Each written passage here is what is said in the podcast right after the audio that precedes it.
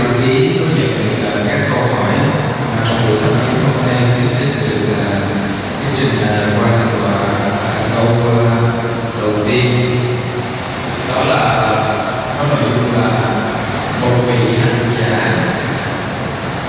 phải phản tỉnh như thế nào để tịnh hóa thân khẩu ý niệm trong đời sống tu học hiện tại để hướng tới tương lai và tìm thấy được hạnh phúc trong đời sống tu học phản tỉnh là thuật ngữ Phật học Trung Quốc.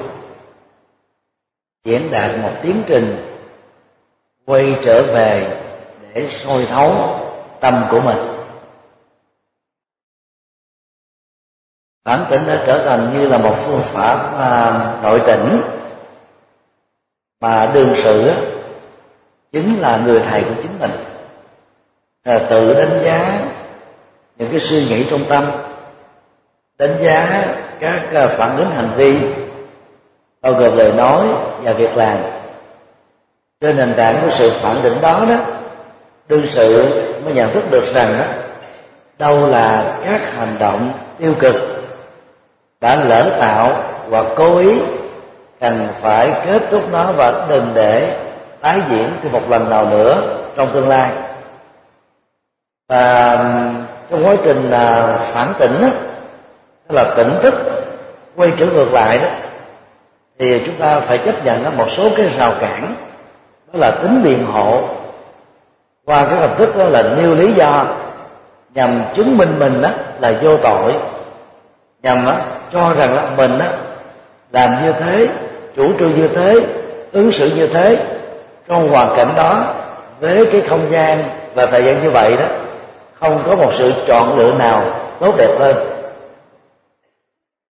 đây là cái rào cản mà nó tạo ra cái tiến trình là tự mâu thuẫn nội tại. Người phản tỉnh cần phải thấy rất rõ rằng các lý do biện hộ đó sẽ không thể giúp cho chính mình được tiến bộ hơn. Thay vì tìm lý do để giải thích, thì chúng ta hãy tìm giải pháp để khắc phục nó, để vượt qua nó, để chiến thắng tất cả những yếu kém của bản thân mình. Điều thứ hai đó là trong tiến trình phản tỉnh đó, chúng ta dễ rơi vào cái tình trạng rằng là mình đã tiến bộ quá nhiều mình đặc sắc mình trở nên đó là vượt trội hơn. Các bạn đồng tu bao gồm những sư huynh những sư đệ và do đó, đó dễ dàng rơi vào tình trạng thỏa mãn với cái cái cái cái tiến bộ ban đầu mà lại ngộ nhận rằng là ta đã được được đạt được đích điểm cuối cùng rồi. Cho nên khi à, tâm trạng đó xuất hiện đó, thì chúng ta phải nhanh chóng vượt qua được để à, nỗ lực nhiều hơn nữa và giúp cho mình đó, tiến bộ nhiều hơn nữa. Thì trong tình huống này đó chúng ta nên so sánh mình với những vị phật quá khứ hiện tại vị lai với các vị bồ tát các thánh a la hán các bậc thánh tăng các bậc cao tăng.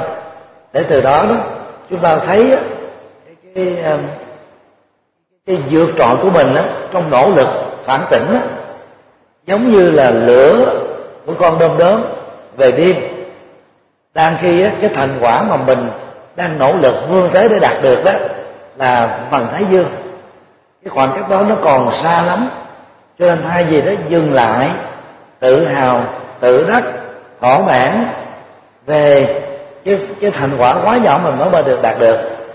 Thì nhiệm vụ của người Phật tử là làm thế nào để cho mình á, từ ánh lập đề của con đom đớm trở thành là ánh sao ánh trăng ánh thái dương.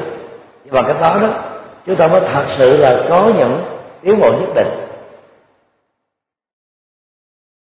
Thứ ba đang khi nỗ lực để vượt qua các yếu kém của bản thân, từ ờ, ý thức phản tỉnh, chúng ta có thể ờ, đón nhận được những lời là, tán dương, giả tạo của những người đối lập.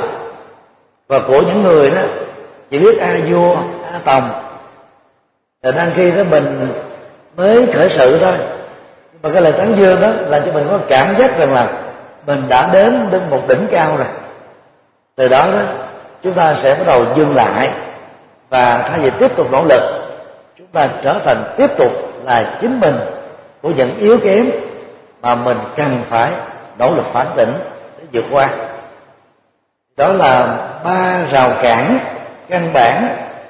Người phản tỉnh phải có trách nhiệm làm thế nào đó để chúng ta khắc phục được những yếu kém này. Sau đây là thước đo của tiến trình phản tỉnh. Bước đo một thì dựa vào kinh điển Phật dạy như là hệ chân lý, dựa vào giới luật Phật giới đó như là cái cái thước đo để xem là những phản ứng của chúng ta đó có phù hợp với, có ăn khớp với, có là là đồng thuận với những ờ, chân lý và đạo đức Phật dạy không?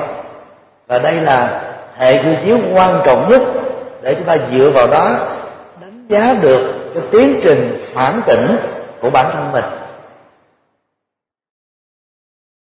Thứ hai, thước đo kết quả. Trước khi chúng ta có nhu cầu phản tỉnh, cảm giác rai rứt, ăn hận nỗi khổ, niềm đau tự trách lương tâm dành xé đó nó trở thành như là tòa án hay là, là à, xâm xỉ chúng ta. Bây giờ khi mà mình nỗ lực phản tỉnh á thì những trạng thái tâm lý tiêu cực này nó bắt đầu nó nó khép lại dần. Cho đến lúc nào đó nó được kết thúc. Thì lúc đó chúng ta biết rằng là mình đang có những sự tiến bộ nhất định. Rồi niềm an vui hạnh phúc an lạc và nó giúp cho mình đó là tiến bộ hơn tinh tấn hơn đạt được ờ, những giá trị tích cực hơn. Thì đây chính là thước đo rất thực tiễn để chúng ta biết rằng là sự phản tỉnh và các hành vi đạt được từ sự phản tỉnh này đó là thật sự có lợi ích cho mình và tác động rất là tích cực đối với người. Thì lúc đó đó chúng ta đã tin rằng đó, sự phản tỉnh đó là cần phải được nỗ lực tiếp tục hướng về phía trước.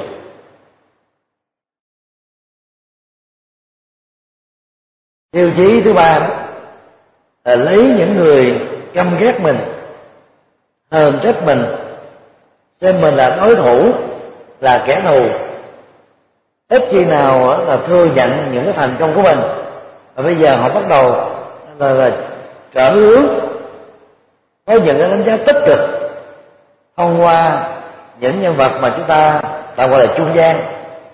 Từ đó đó chúng ta có thể thấy rất rõ rằng là cái sự cải thiện bằng tiến trình phản của bản thân đó đã làm cho người khó chịu nhất.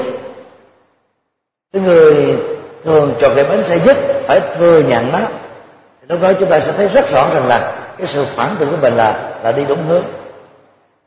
Có tình huống á, chúng ta sử dụng luôn cả ba tiêu chí vừa nêu. Có tình huống có thể sử dụng là một trong ba tiêu chí, hoặc là hai trong ba, hoặc là ba trong ba, để thấy được cái sự tiến bộ sau quá trình nỗ lực phản tỉnh của bản thân mình. Và điều quan trọng đó, là trong quá trình phản tỉnh đó, chúng ta phải tránh cái tình trạng rơi vào chỗ nghĩa xét lại. Người xét lại đó là con đẻ của chủ nghĩa hoài nghi. Người có thói quen tự đánh giá lại xét lại đó, là do rằng họ hoài nghi về chính bản thân mình. Họ hoài nghi về những cái thiện chí của những người xung quanh. Họ hoài nghi tất cả mọi cái tốt đẹp mọi cái cải thiện tích cực có thể có trong cuộc đời. Rồi bắt đầu á họ trỗi dậy những cái tâm lý tiêu cực nghĩ rằng là có lẽ là mình đã bị sai rồi. Con đường mà mình đó, nỗ lực đang đi đó là không có kết quả đâu. Từ đó đó họ tiếp tục rơi vào cái trạng thái biện hộ để bị đứng cận lại ở một cái khoảng mà theo đó đó, chúng ta có thể nhìn thấy đây là sự yếu kém về nhận thức, yếu kém về à, thực tập, yếu kém về à, phương diện hành đạo, tu đạo và và phụng sự nhân sinh, cũng như là những yếu kém khác về phương diện đó là đưa Phật pháp vào trong cuộc sống nhân dân. Đó đó người phản tỉnh là người không rơi vào chủ nghĩa sát lại. Tức là họ nhận thức rất rõ là cái yếu kém là một yếu kém, không để nó tái diễn thêm một lần nữa trong tương lai. Và khi nhận thức được cái phương pháp đúng, con đường đúng, thì khi đã nỗ lực đúng rồi đó, thì họ không quay trở lại ngược lại nữa. Họ không bị khựng lại giữa chừng, không bị bỏ cuộc, không bị tác động thị phi, chọt gậy bánh xe, phá đám của những người ăn hại làm cho họ đó chán nản, thắt lòng, vân vân. Thì người như thế đó được xem là có một cái lập trường vững mà sự phản tỉnh nó sẽ giúp cho họ đạt được những kết quả cao quý ở hiện tại và trong tương lai. Xin đi câu hỏi khác.